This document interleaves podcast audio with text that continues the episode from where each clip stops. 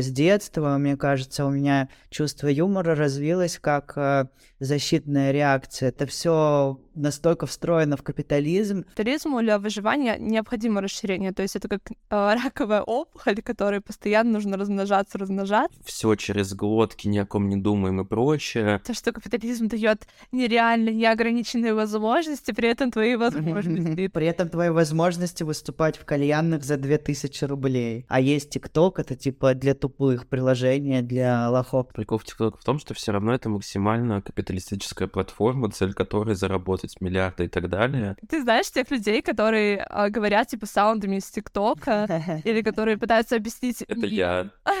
Куда уж нельзя давать площадку на Netflix, и надо его отменить. Плевать, если завтра станет э, супер выгодно с экономической точки зрения каждый день говорить, что геи должны умереть, то Netflix первый же вложит э, в этого человека миллиард тысяч долларов. В целом люди недооценивают влияние капитализма на их жизнь. Это вот про элиты, про деньги и прочее, прочее. Там и деньги, и власть, и вот это переплетение всяких этих э, взаимоотношений между разными социальными группами. Немногие вообще изначально капиталистические штуки, они внутри, внутри себя дают возможность сделать что-то хорошее. А, я себя чувствую сейчас Юрием Лозой, который говнит типа Джимми Хендрикса.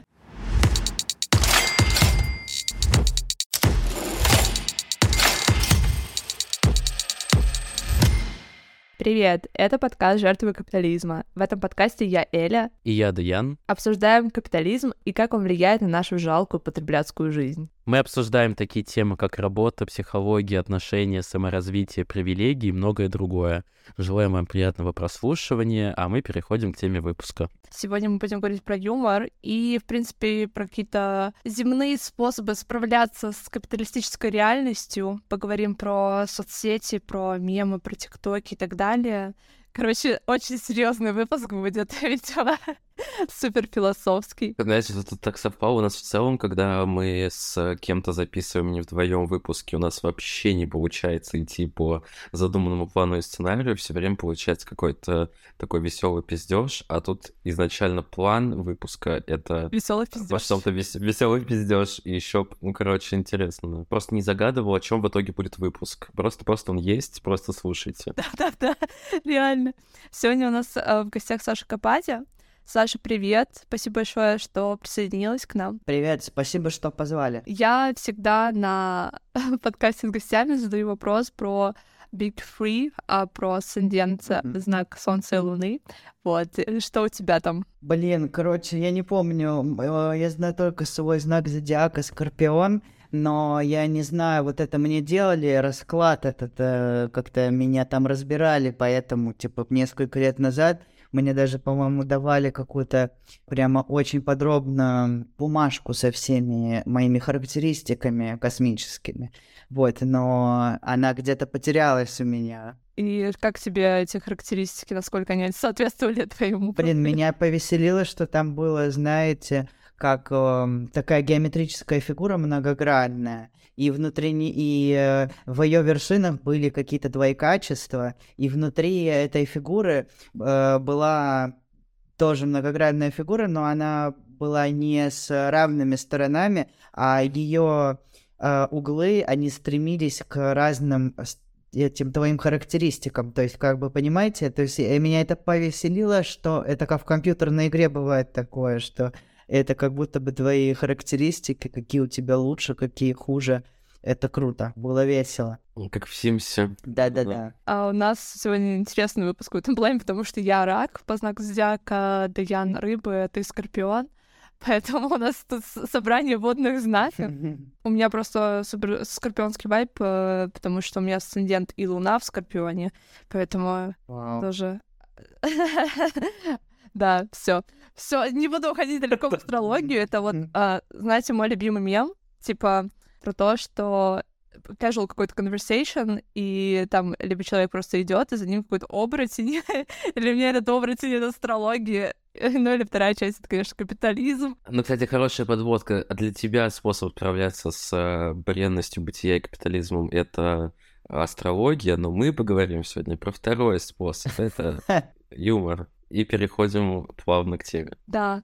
Э, Саша, я тебя хотела на самом деле спросить вообще а, в целом в общем про твое отношение к теме капитализма. Как-то ты себя определяешь на политическом спектре? Вообще, какой, что тебя бесит, возможно, больше всего Главный в этой теме? вопрос. И антикапитализм — это кринж или краш? Спасибо за вопрос. Э, Дело в том, что как бы э, я часто чувствую, что у меня нет достаточного количества знаний э, экономических или политических, чтобы разобраться хорошенько в этой теме. Э, Но при этом тех знаний, которые у меня есть, и моего ощущения хватает для того, чтобы сделать вывод, что мне не очень нравится капитализм, и мне не очень нравится...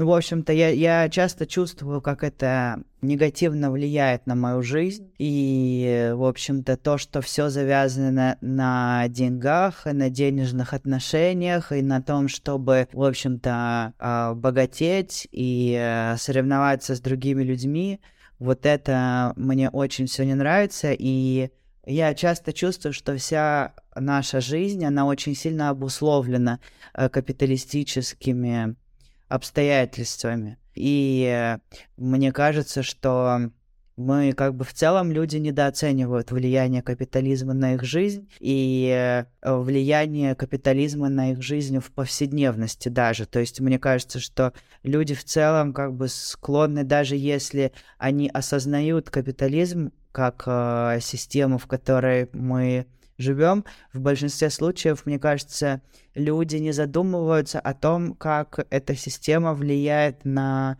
нашу жизнь вплоть до того, какой у нас распорядок дня, что нам, какое кино нам нравится, с какими людьми мы выбираем общаться, и вступать в отношения, не знаю, типа, что мы едим. То есть часто я чувствую, что это очень сильно все обусловлено капитализмом. Блин, ты так идеально сейчас все рассказала и описала просто. Да, Вау, вау. Садись спасибо. пять, садись пять. Спасибо. Да, и на самом деле, что забавно, очень многие люди так говорят, и вообще изначально цель, почему мы решили с Дианой сделать подкаст, потому что у меня как раз-таки вот эти теоретические знания были, а у Диана больше вот это по части какого-то развлекательного контента, юмора и так далее. И это было, типа, забавно, потому что, на самом деле, когда ты обсуждаешь с человеком про капитализм и рассказываешь какие-то более экономические факты, вот, как, например, я сейчас чуть попозже приведу там парочку фактов, которые подтверждают то, что, ну, что-то реально не так с, с этим миром. А, все это понимают. Ну, то есть у людей, у большинства людей есть знания, просто нам не хватает вот этой экспертности в плане экономических терминов. Но на самом деле, даже если ты не знаешь экономических терминов, то это не, абсолютно не говорит, что ты не разбираешься в этой теме. Кстати, а, вот э, Саша сказала сейчас о том, а, что больше всего напрягает в капитализме. Мне кажется, что мы с Даяном никогда не говорили про это вот лично сами друг с другом. Даян, ты, может быть, тоже парочку слов скажешь, что тебя больше всего раздражает в капитализме? Все. Ну, а кроме, кроме того, что есть доставки, я не знаю, кафе, э, путешествия. Да, да. Да. Если вот так можно было. Но на самом деле, слушай, ну мы же в первом выпуске обсуждали, как я пришел, да, помимо того, что Через меня. капало постоянно, да. Ты же сказал. Да, не, но все равно в терапии ты, когда находишься, ты обсуждаешь многие вещи, и все равно в конечном итоге очень многие, многие типа твои проблемы, причинно-следственная связь, она все равно сводится к капитализму в том числе. И ты понимаешь, что ты не можешь отделить себя, да, свое там психологическое, личное на уровне ощущений и прочее, прочее, от какой-то в целом экономической модели, которая существует. Потому что, как сказала Саша, как раз-таки прикол в том, что то, что ты ешь, то, что ты видишь, то, что ты ходишь, кого ты любишь, все равно оно очень сильно влияет э, вот этим капиталистическим трендом. Да, реально. Реально. Мои- Мои комментарии. Real, real, true. Вообще, почему мне захотелось поговорить про юмор именно? Я очень часто раньше выкладывала в сторис просто в Инстаграме, типа, отрывки книг, которые я читаю. И я очень много читаю каких-то таких, типа, а заумных книжек. Вот одна из них, которая сейчас у меня открыта, скрин из этой книжки. И там написано о том, что в начале 2019 года 26 человек владели большим количеством богатства, чем 3,8 миллиардов людей, то есть половина человечества. И когда ты узнаешь такие вот факты, ты непременно как бы, ну, э, это депрессивно, как-то прям супер депрессивно знать э, такие вещи, то, что ты Ну, кажется... либо, пор- либо повеситься, либо поржать, как бы. Другого Да, да, типа того. И у меня очень часто, я же еще и работаю в такой сфере, типа права человека и так далее. Каждый день я слышу какие-то стрёмные истории о, там, не знаю, каких-то нереальных э, нарушениях э, прав и так далее. И меня очень часто спрашивают, типа, блин, как ты это вывозишь? Типа, как ты с этим справляешься? Ну, кроме дереализации, есть уже другой способ. Это, конечно, пошутить над этим всем. И, собственно, первый тезис — это вообще, типа, юмор.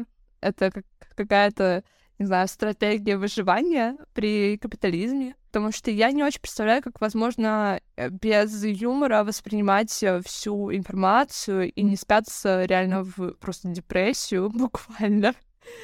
И я не знаю, как у вас с этим вообще. Вот э, наверняка вы там, не знаю, тоже узнаете какую-то информацию, и нас новости как бы атакуют каждый день, да, о том, что что-то такое происходит стрёмное, страшное. Помогает ли вам юмор справляться? Я не знаю, Саша, тебе как комикеси я такой вопрос задам.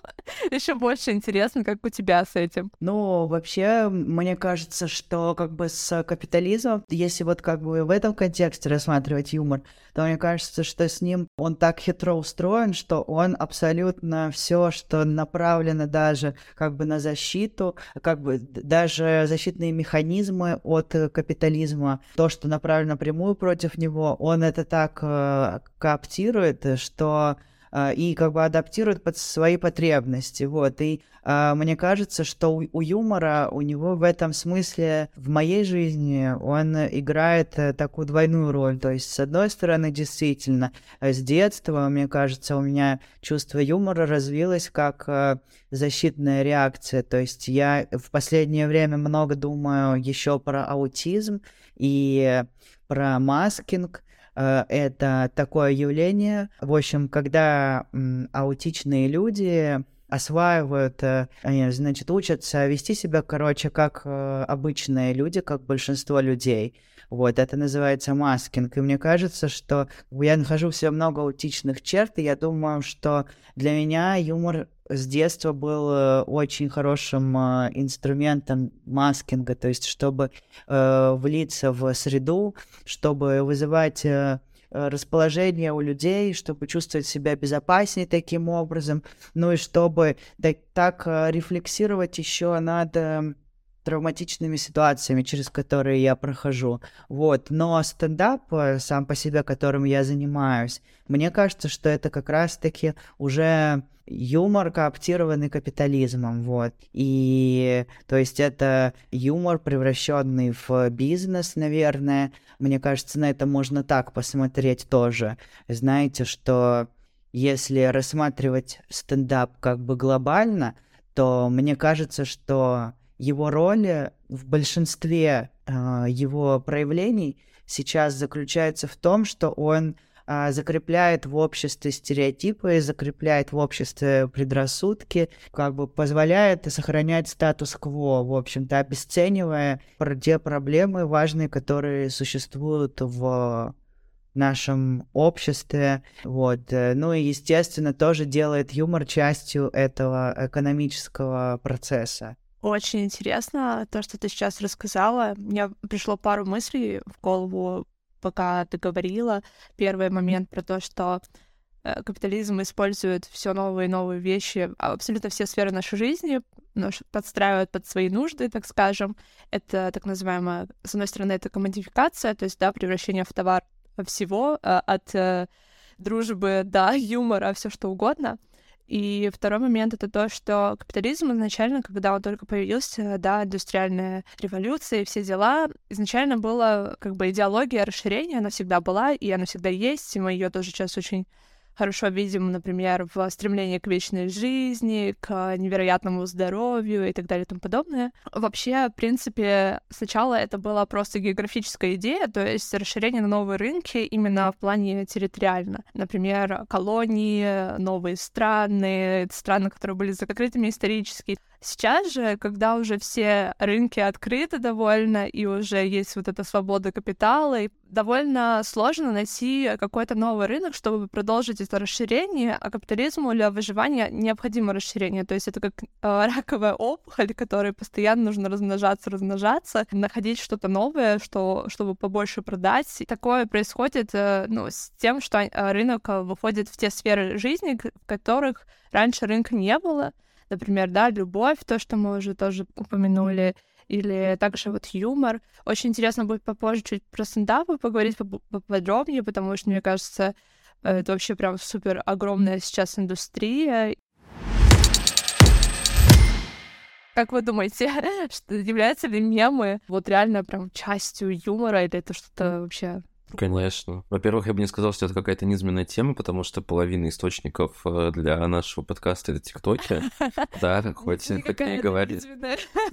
Да, да, поэтому... Окей. Я, наверное, тоже согласна с этим. Саша, ты как думаешь? Это всего лишь форма, и в рамках этой формы, как, как в рамках любой формы возможно реализовать э, любую идею. И поэтому я не испытываю никакого предвзятого отношения к тиктокам или мемам, я не знаю, не разделяю вот этого снобства, то есть э, я знаю, что есть люди, которые считают, что есть, типа, например, крутой юмор, это там какие-нибудь крутые сериалы или там фильмы, я не знаю, стендапы какие-то с сюжетом, а есть тикток, это типа для тупых приложения, для лохов, вот, и мне кажется, что это очень опрометчиво, потому что это как инструмент, например, ТикТок, он очень разнообразный, и для юмора там э, очень э, большой простор. То есть, например, мне кажется, ну, больше, чем в других со- соцсетях, за счет, во-первых, э, инструментария именно для монтажа видео, и за счет того, какая вообще очень разнообразная среда в ТикТоке в плане контента. То есть там он очень гибкий во всех смыслах, так что например, ТикТок, мне кажется, для юмора отлично подходит. Ну и в целом еще мне кажется, что когда мы говорим о том, что, то есть с юмором здесь, как и с другими видами творчества, когда мы говорим о том, что какая-то форма типа отстойная или она низ, низшая и недостаточно крутая, в этом тоже, мне кажется, еще есть какой-то типа предвзятое отношение не только к форме, но и к людям, которые потребляют контент в этой форме. То есть что-то в этом есть такое снобское, я бы даже употребила такое слово, как классизм. Согласна с тобой. И хотя я сначала начала с этого, но я имела в виду, что это такой тезис, а это не мое личное мнение. Это не мое мнение, это так люди говорят. Так люди говорят? Да. Я вообще обожаю ТикТок, я обожаю мемы, и ну, считаю, что мемы могут быть очень очень высокоинтеллектуальными и очень интересными. Мне еще нравится прикол в TikTok в том, что все равно это максимально капиталистическая платформа, цель которой заработать миллиарды и так далее. Но то, что в рамках этой капиталистической платформы создается создать такой типа островки знаешь, ну, в кавычках, свободы, какое-то выражение мыслей, идей, шуток и прочее, прочее, это, типа, очень круто. То есть, э, опять же, что это такой инструмент, который позволяет тебе все равно продвигать какие-то классные штуки, идеи, вещи. Да, потому что, мне кажется, не, не многие платформы изначально капиталистические, не многие вообще изначально капиталистические штуки, они внутри, внутри себя да, помимо этого дают возможность сделать что-то хорошее. В этом плане TikTok на самом деле прям что-то очень уникальное, потому что лично моя лента, видимо, из-за того, что мои алгоритмы уже хорошо прошарили, что мне интересно,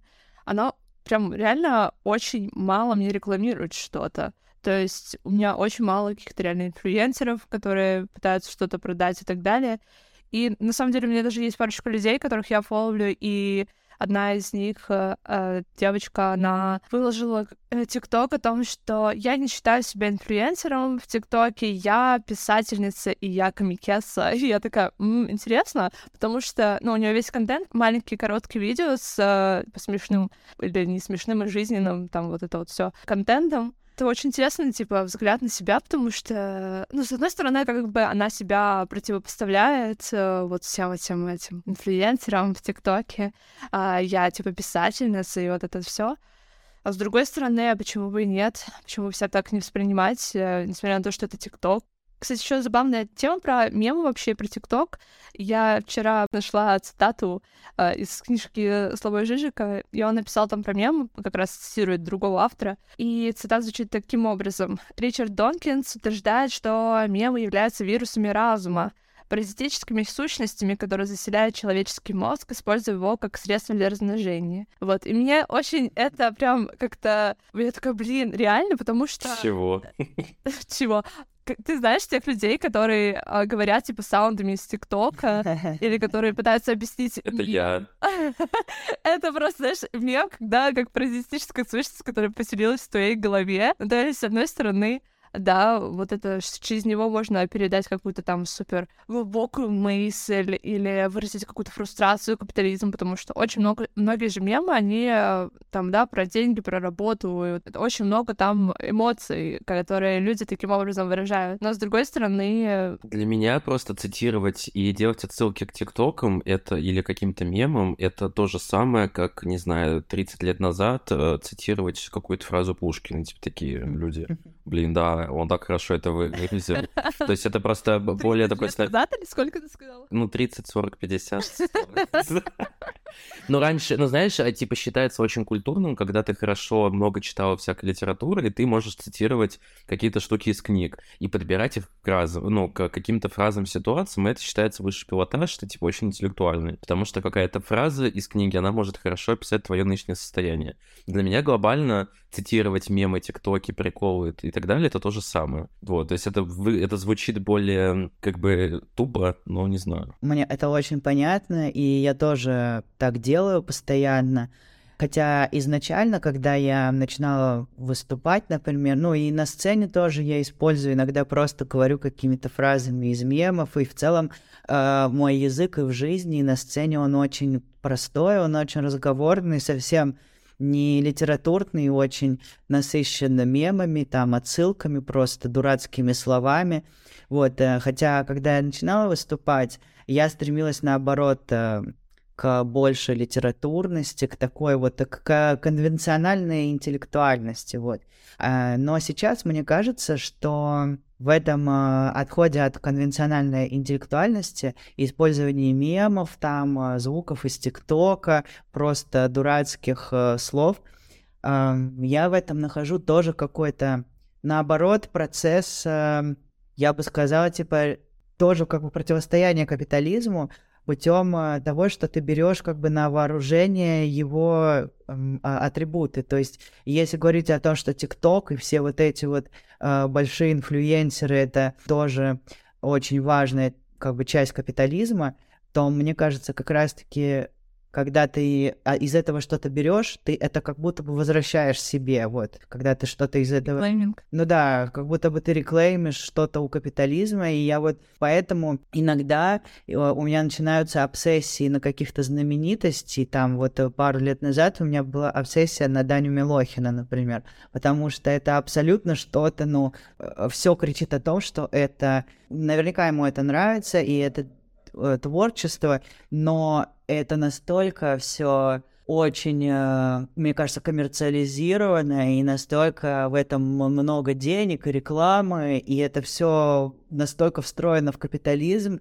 И когда я нахожу такой контент и вот что-то такое, и э, начинаю это рассматривать под углом того, что мне в этом нравится и что я могу для себя полезного в этом найти, я испытываю какое-то удовлетворение от того, что я у капитализма отвоевываю обратно себе окружающую действительность. Вот я бы так сказала, если это как бы понятно. Да, мне кажется, что в этом есть поиск коннекта с другими людьми, потому что, мне кажется, когда ты в курсе каких-то мемов, э, в курсе каких-то тиктоков, и когда ты произносишь вот эту фразу, там, не знаю, сайда или что-нибудь такое, э, то человек такой, ага, типа, да-да, и это как бы связывает вас в каком-то плане, потому что вы понимаете, что вы примерно в одном и том же инфополе, по крайней мере, раз вы видите похожие мемы. Короче, у меня такая мысль еще есть, что вот эм, в какой-то момент вот я поняла просто, что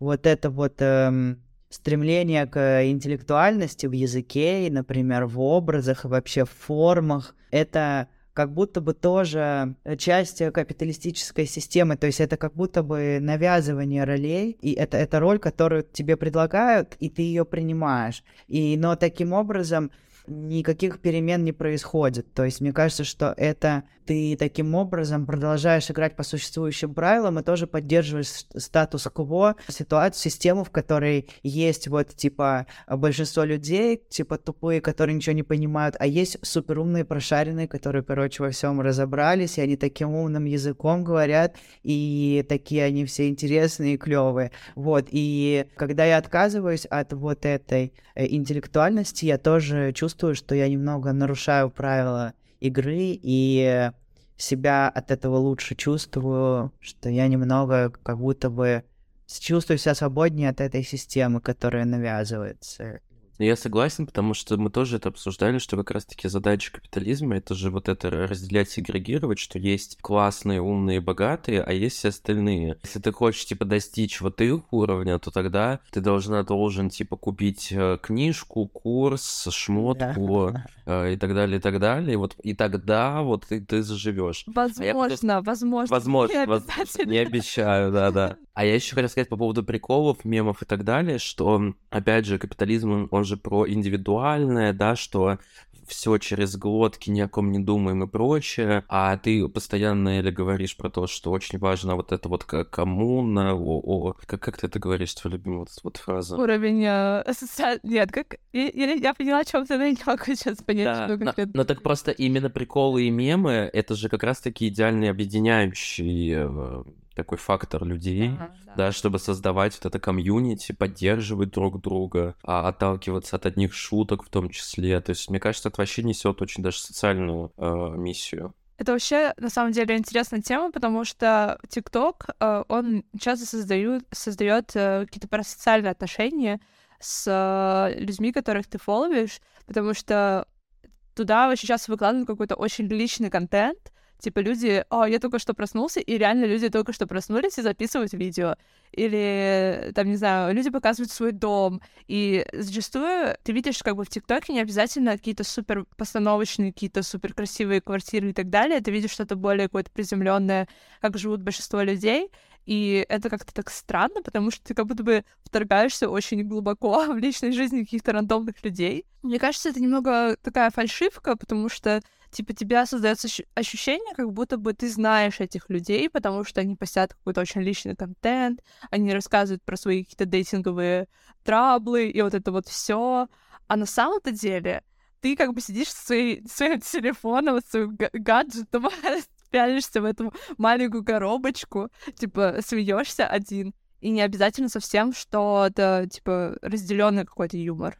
Понимаете, о чем я? То есть разделенное это когда вот вы реально сидите с людьми рядом, и вы, там, не знаю, поржали над чем-то, вам классно и комфортно, а тут вы вроде как бы и не знаете друг друга. И как-то это тоже, не знаю, создает какое-то ощущение в итоге, что, не знаю, немножко это, короче, какой-то дискомфорт создает, мне кажется, на с- таком подсознательном уровне. Uh, у меня бывает такое, что люди говорят, типа, после выступлений подходят или в целом пишут просто в интернете, что у них есть чувство, что они меня очень хорошо знают. Или, например, э, когда я знакомлюсь, такое бывает, когда я решаю какие-то дружеские или романтические э, попробовать вступить в отношения с человеком, который меня знает по моим выступлениям.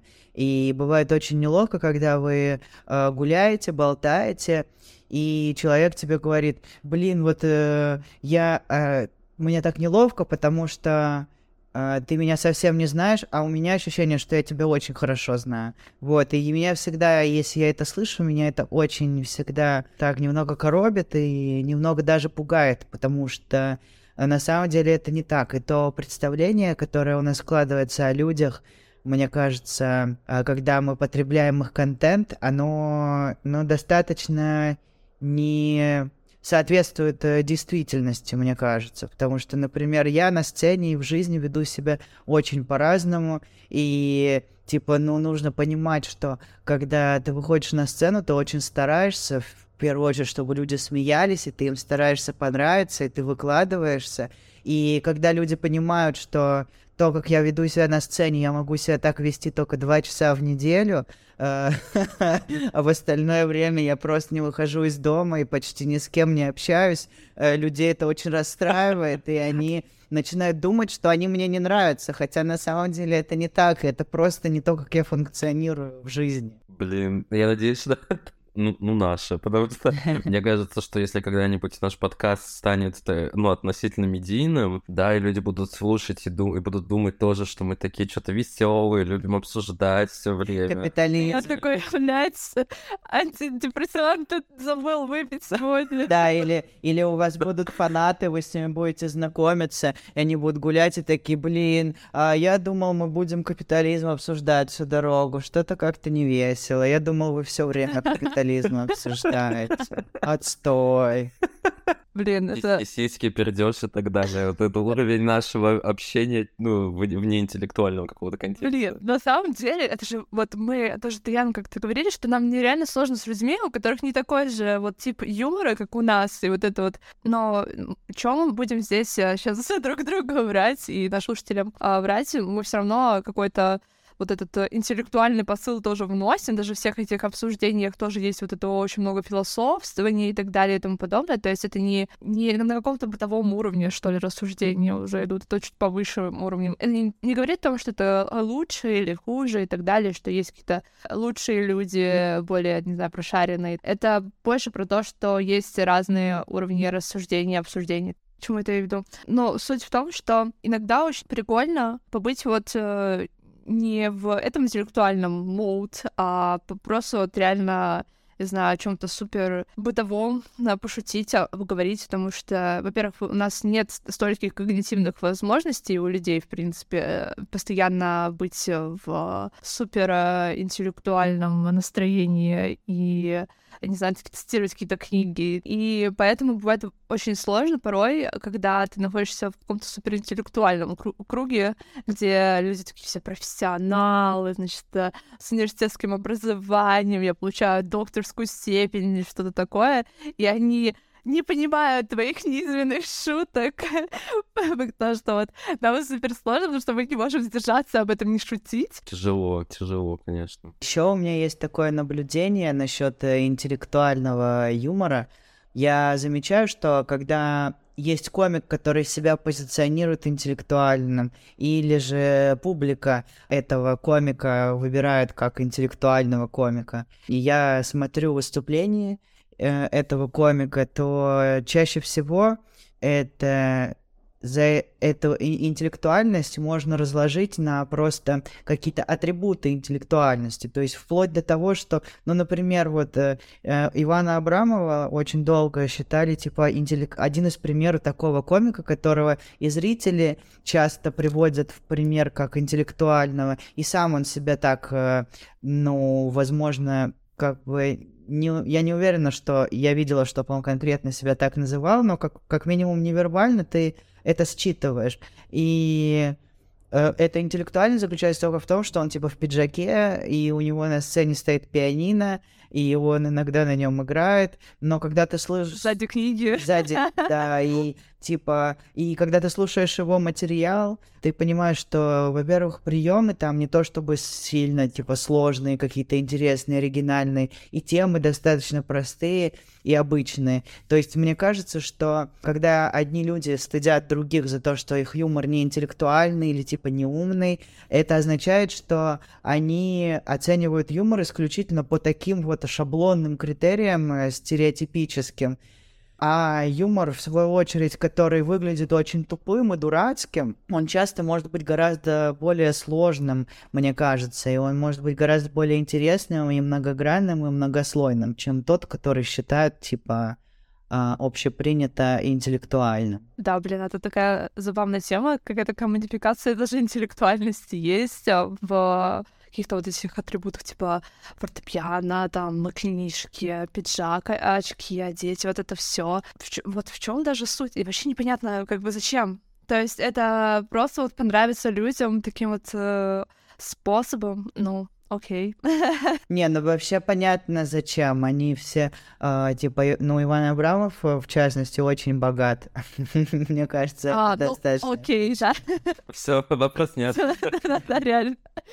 Это реально вообще про то, что ну, у богатых людей э, есть своя эстетика, скажем так, и эта эстетика это не всегда про содержательную часть, не про то, э, там идеи обсуждаются. Даже если они обсуждают, там, не знаю, на досуге э, Карла Маркса, не обязательно, что они могут э, действительно понять, о чем Маркс писал, условно. То же время человек, который э, родился в каком-то условном lower class, э, в рабочей семье, может прекрасно понимать, о чем э, говорит Маркс, при этом не очень э, разбираясь в вот этих всяких экономических терминах, потому что это его жизнь. И, типа, мне кажется, та же тема и с юмором есть. Я вот так не, плавно или не плавно хочу перейти к стендапам немножко. И самой, наверное, такой популярной теме, я, правда, не знаю э, насчет России, насколько в России это популярно, но э, за границей, типа, супер Стендап в популярно. России популярен. Нет, я не имею в виду, что стендап в целом. Я имею в виду, то, что я сейчас хочу сказать, это спешалы на Netflix. Мне кажется, вообще стендап э, именно за границей — это вот первое, что если ты скажешь, я вот люблю стендап, э, то первое, о чем подумает человек, это Netflix. Типа спешалы на Netflix.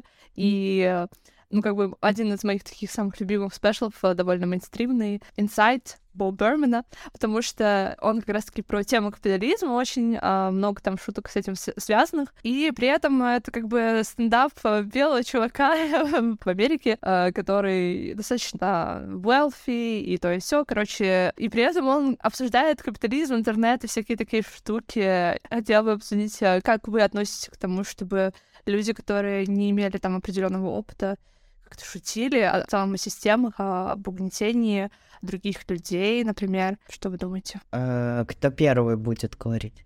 А, давай ты. Да я вообще смотрела а, инсайт, я не знаю. Надо просто спросить сначала было это. Мне кажется, да я пропал. Ну хорошо, давай тогда я скажу.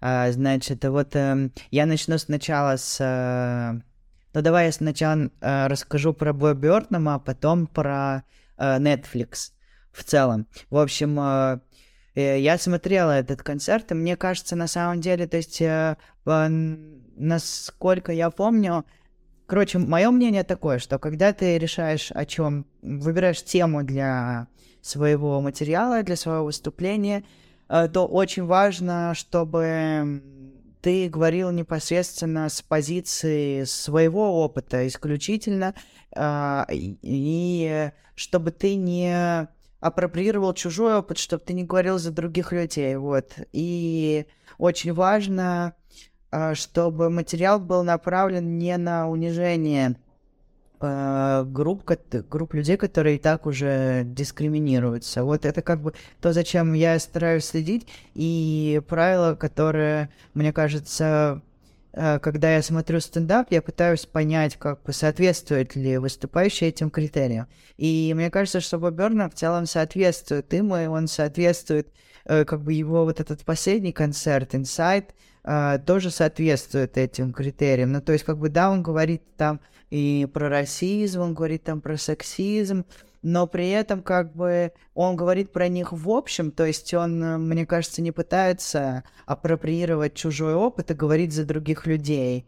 Вот, ну, мне кажется, что с той позиции, в которой он находится, он имеет право об этом говорить, хотя, конечно же, я согласна Блин, не знаю, вот это как бы спорный вопрос. Типа, да, он на Netflix, и там ему, типа, заплатили деньги, э, и он, типа, там говнит капитализм. Но, блин, а что, ну а что, как бы, ш- ну, типа, Мы все живем да, я, капитализме. да, я думаю, что это просто такое, как бы, уже дело компромисса. Например, есть люди, которые более радикально настроены, и они никаких не приемлют компромиссов, и они там... Вот, например, есть Дэниел Китсон, это комик британский, который э, однажды, как вот в Великобритании, у них э, есть фестиваль комедии Эдин... в Эдинбурге, в, э, Фриндж, и там, а, если ты побеждаешь на этом фестивале, то это может тебе обеспечить карьеру на всю, на всю твою жизнь. Ты выступаешь на стадионах.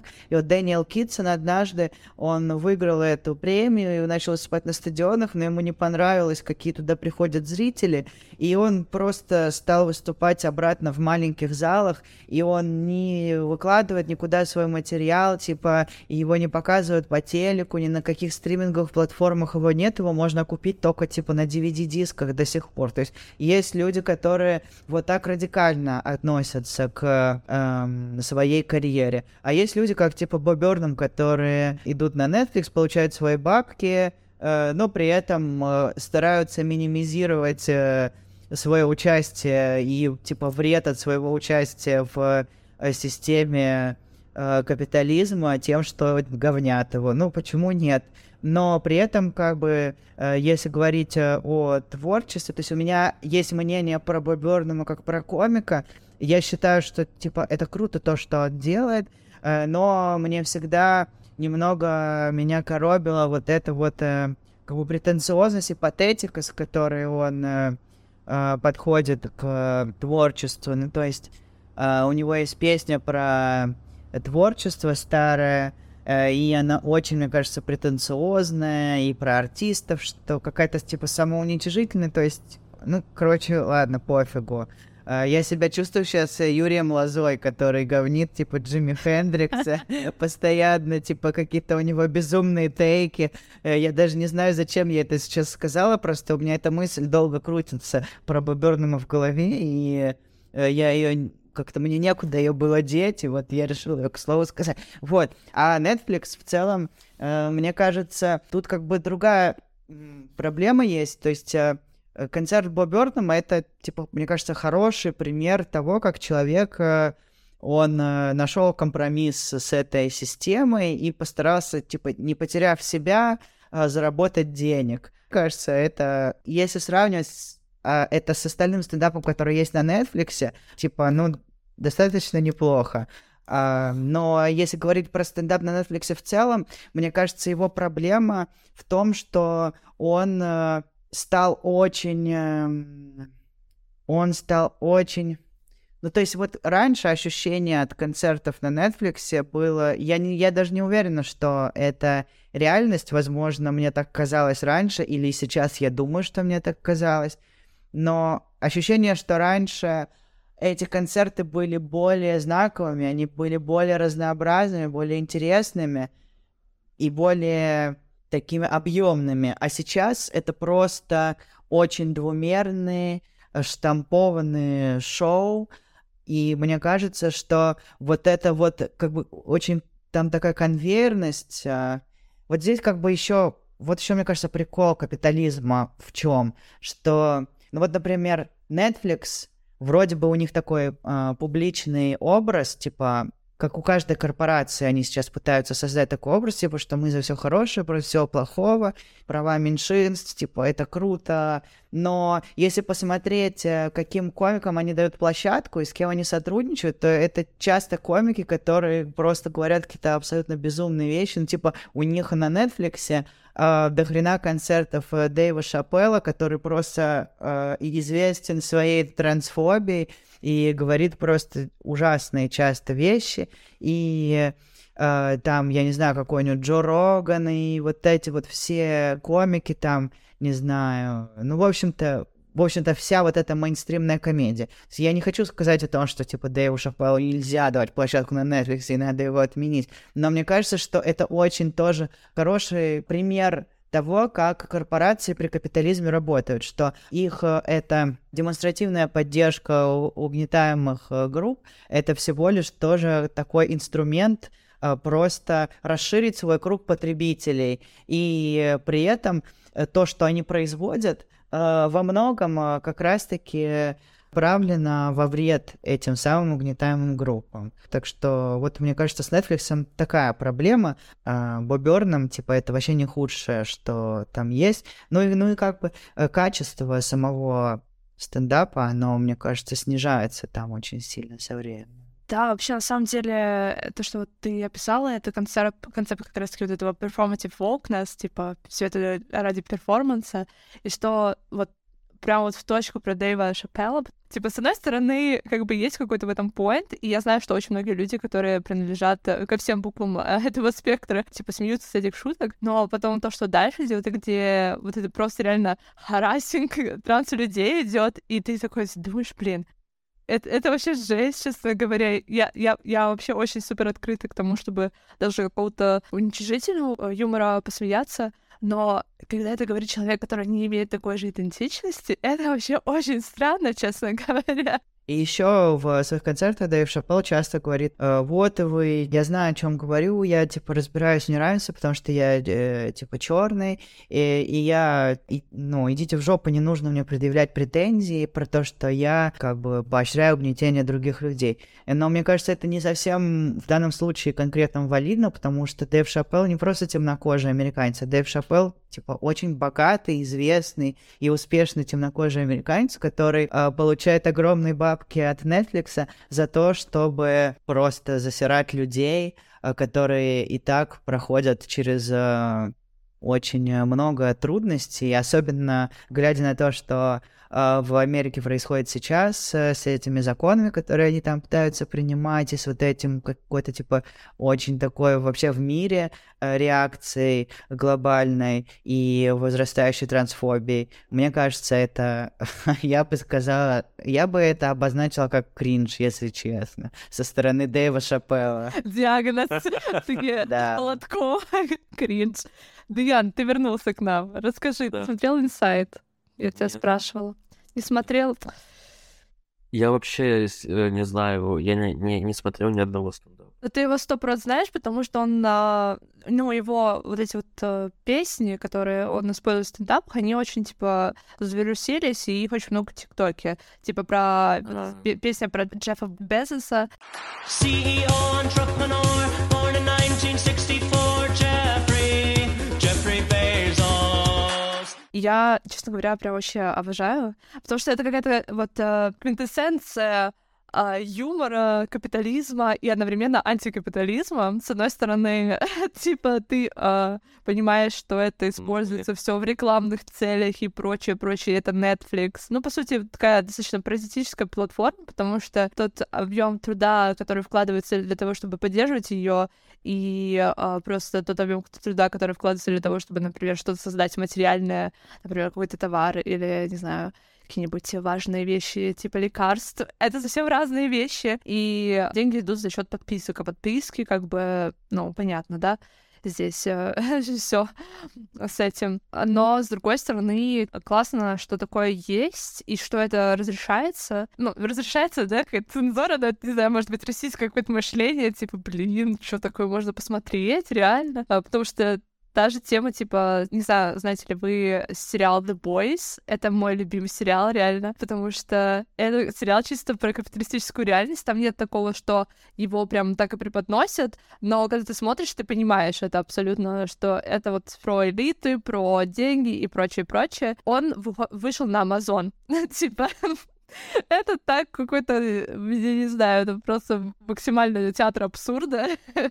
Я вот хотела добавить про э, вообще стендап на Netflix и про Дэйва Шапелла. Вот я думала просто, когда я готовилась э, к подкасту, то есть я думала, есть ли мне что-то сказать вообще про стендап в контексте капитализма и про юмор в контексте капитализма. У меня есть одна мысль, которая, мне кажется, хорошо вот связывается с нашим разговором сейчас.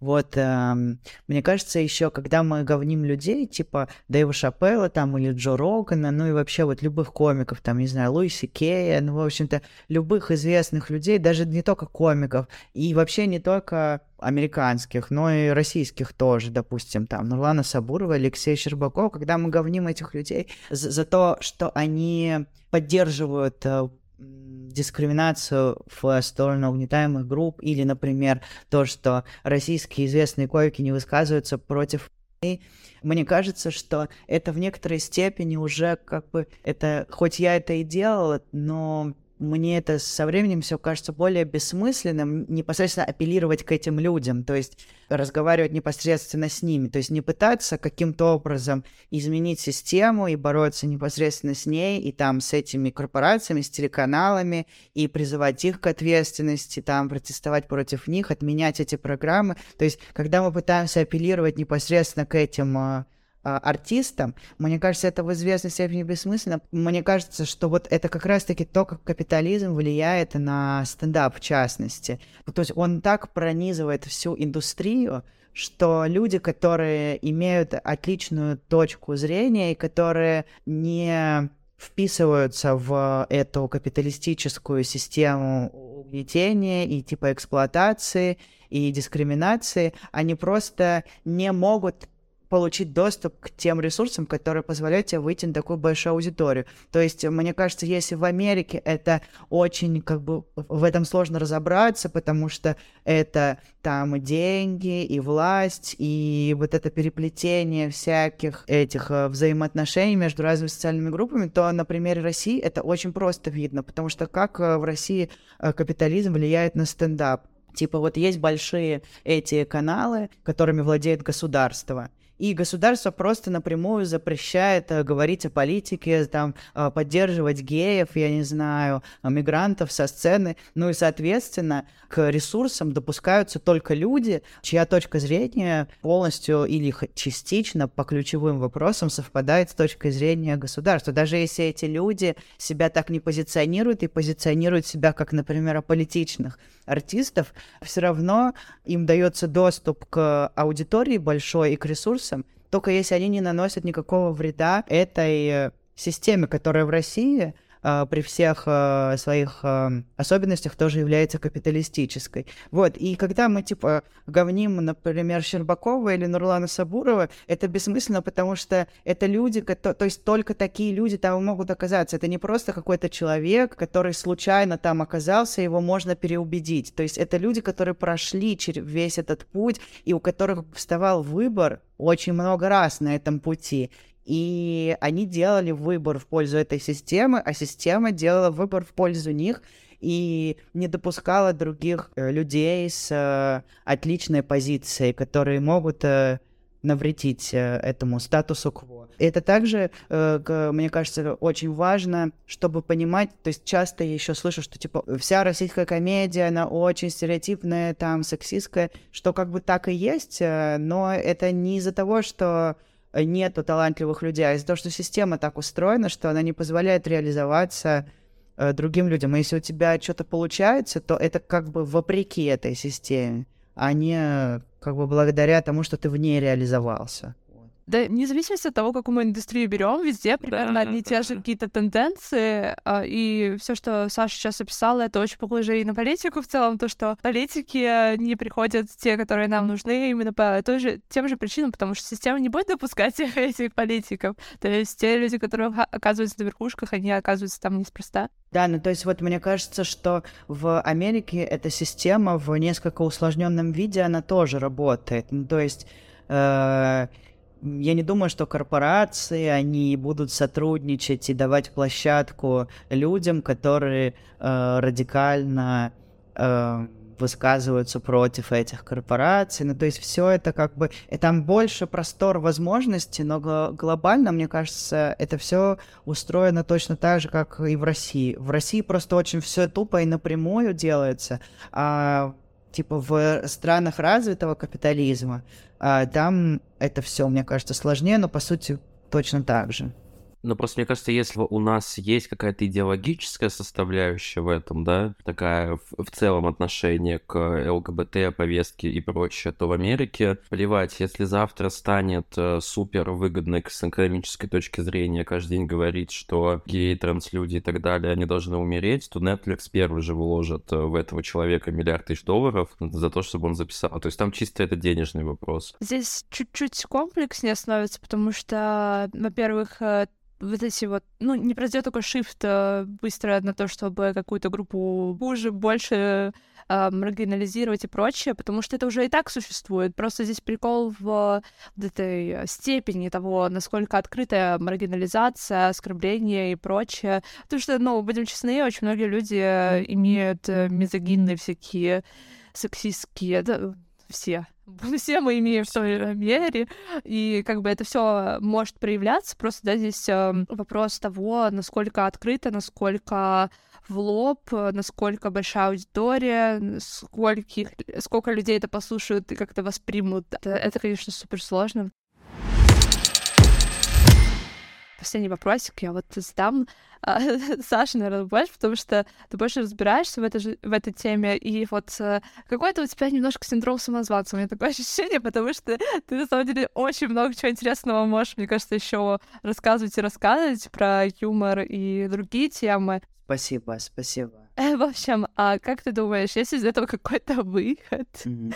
И, а, не знаю, как ты для себя вообще какое-то решение для себя приняла? Я начну, наверное, с того, что я для себя решаю, а потом э, попробую подумать э, вообще э, глобально, что, мне кажется, комикам стоило бы делать я э, очень часто на самом деле рефлексирую, то есть как бы не всегда я думаю конкретно о капитализме, то есть э, этичности там, об экологичности, я думаю про, ну вообще про все там, про расизм, про сексизм, и как бы я думаю о своей карьере в контексте всех э, этих э, явлений, и в том числе в контексте капитализма. То есть вот э, мне кажется, очевидно, что э, стендап очень э, сильно страдает от воздействия всех а, этих факторов. Каждый конкретный выступающий страдает. Чем больше а, ты находишься на пересечении разных видов дискриминации, тем больше ты страдаешь.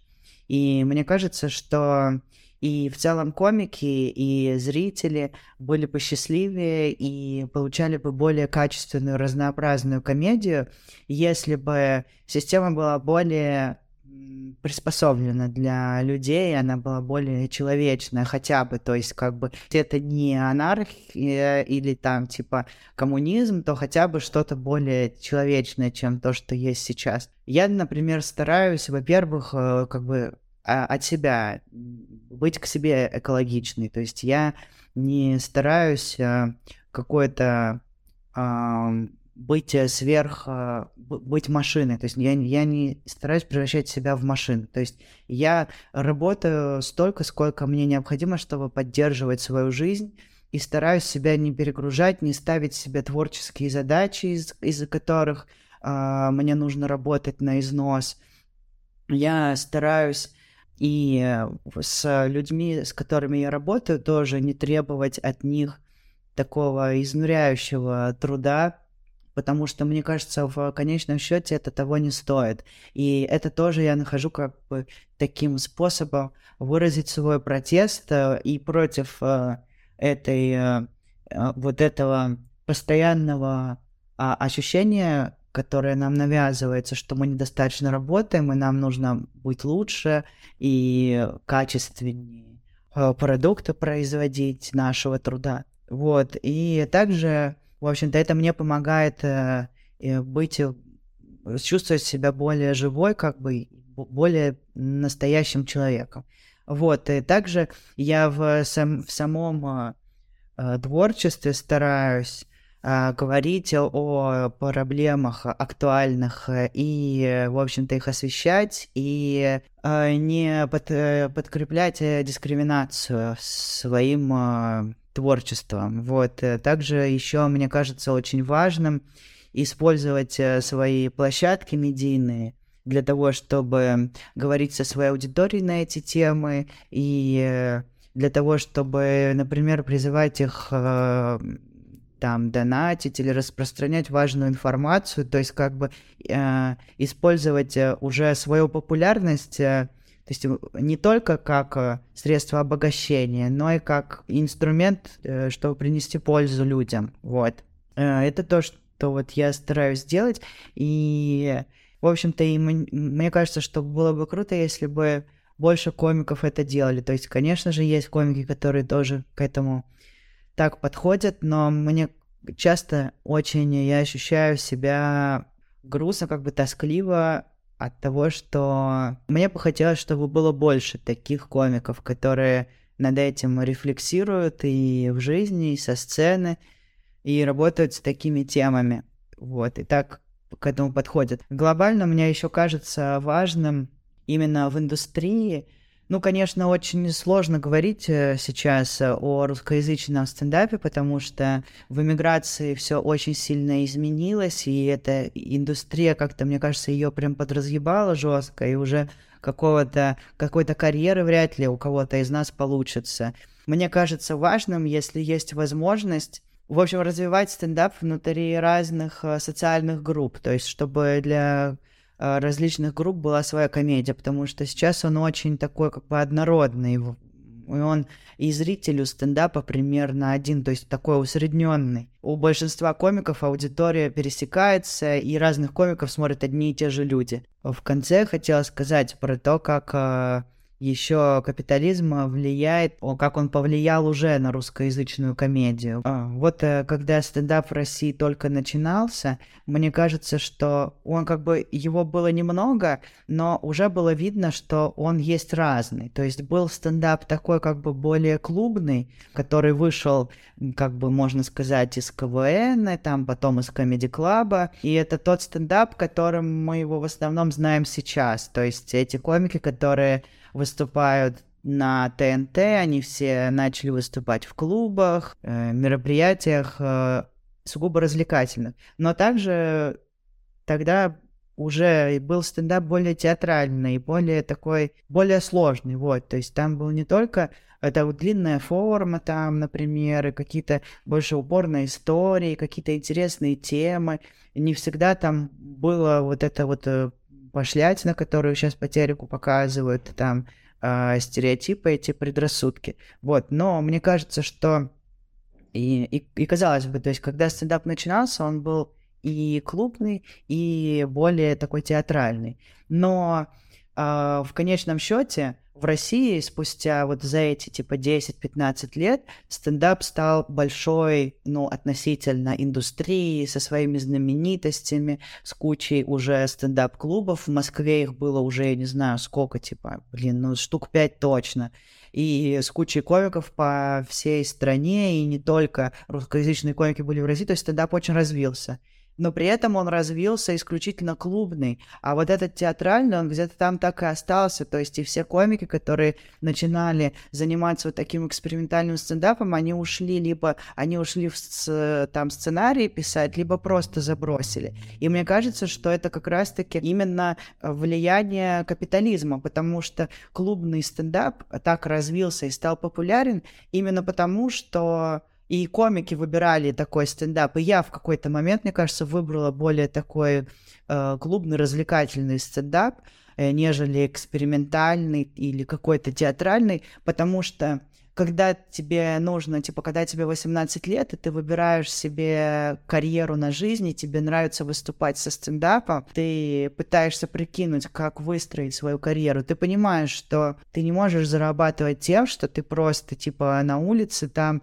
выступаешь, э, рассказываешь, показываешь какие-то странные номера свои экспериментальные, ты понимаешь, что тебе, чтобы развиваться и чтобы зарабатывать на жизнь, тебе нужно выступать в этих клубах с другими комиками, где у тебя есть типа 10 минут, и за эти 10 минут, чтобы тебя продолжали дальше ставить, тебе нужно очень сильно насмешить, и поэтому ты стараешься не экспериментировать с формой, а побольше плотности э, засунуть в свой э, монолог, и причем еще так пишешь материал, чтобы людям было понятно, которые сидят в зале, которые заплатили деньги, и, соответственно, у тебя в каком какой-то момент у меня реально, типа, спустя некоторое время выступлений в Москве за деньги у меня начал появляться материал там про жену, я не знаю, про супермаркеты, ну какой-то такой прям там а, вообще, ну такой материал, который я от себя не, уж, не ожидала услышать ориентированные на потребителя. Да-да-да, и вот, э, ну и дальше уже как бы и с телевидением точно так же работает. Э, чтобы попасть на телевидение,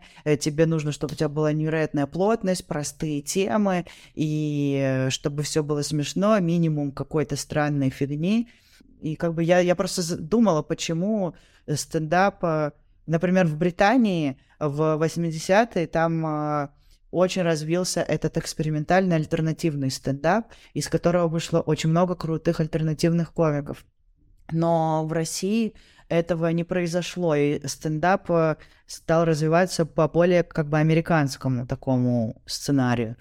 И я думала, почему, как бы я нахожу ответ в этом, что это исключительно экономические причины у, у этого. Когда тебе нужно зарабатывать э, на жизнь, и когда ты находишься внутри этой капиталистической системы, то ты выбираешь то, что наиболее выгодно и просто. И чаще всего это не самое полезное для общества и вообще здоровое для тебя. Да, эта тема, типа, то, что капитализм дает нереально неограниченные возможности, при этом твои возможности. И ты какой Да, и твои возможности. Ты то, что есть. Да, и при этом твои возможности выступать в кальянных за 2000 рублей. Ну, возможно же.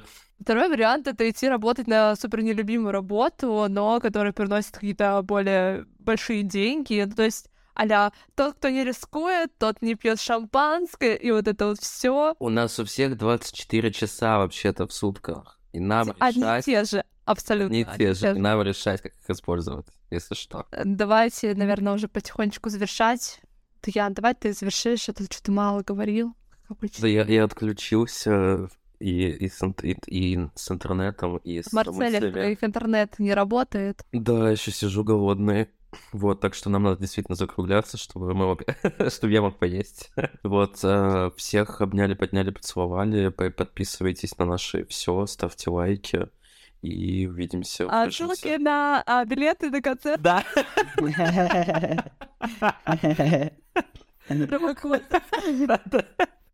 Поговорили о капитализме. Кстати, что забавно, что мы реально говорили о капитализме все это время. Удивительно, кстати, да. Саш, спасибо тебе. Такое бывает, такое бывает редко. Ой, спасибо вам, что позвали. Все, всех целуем, всем пока.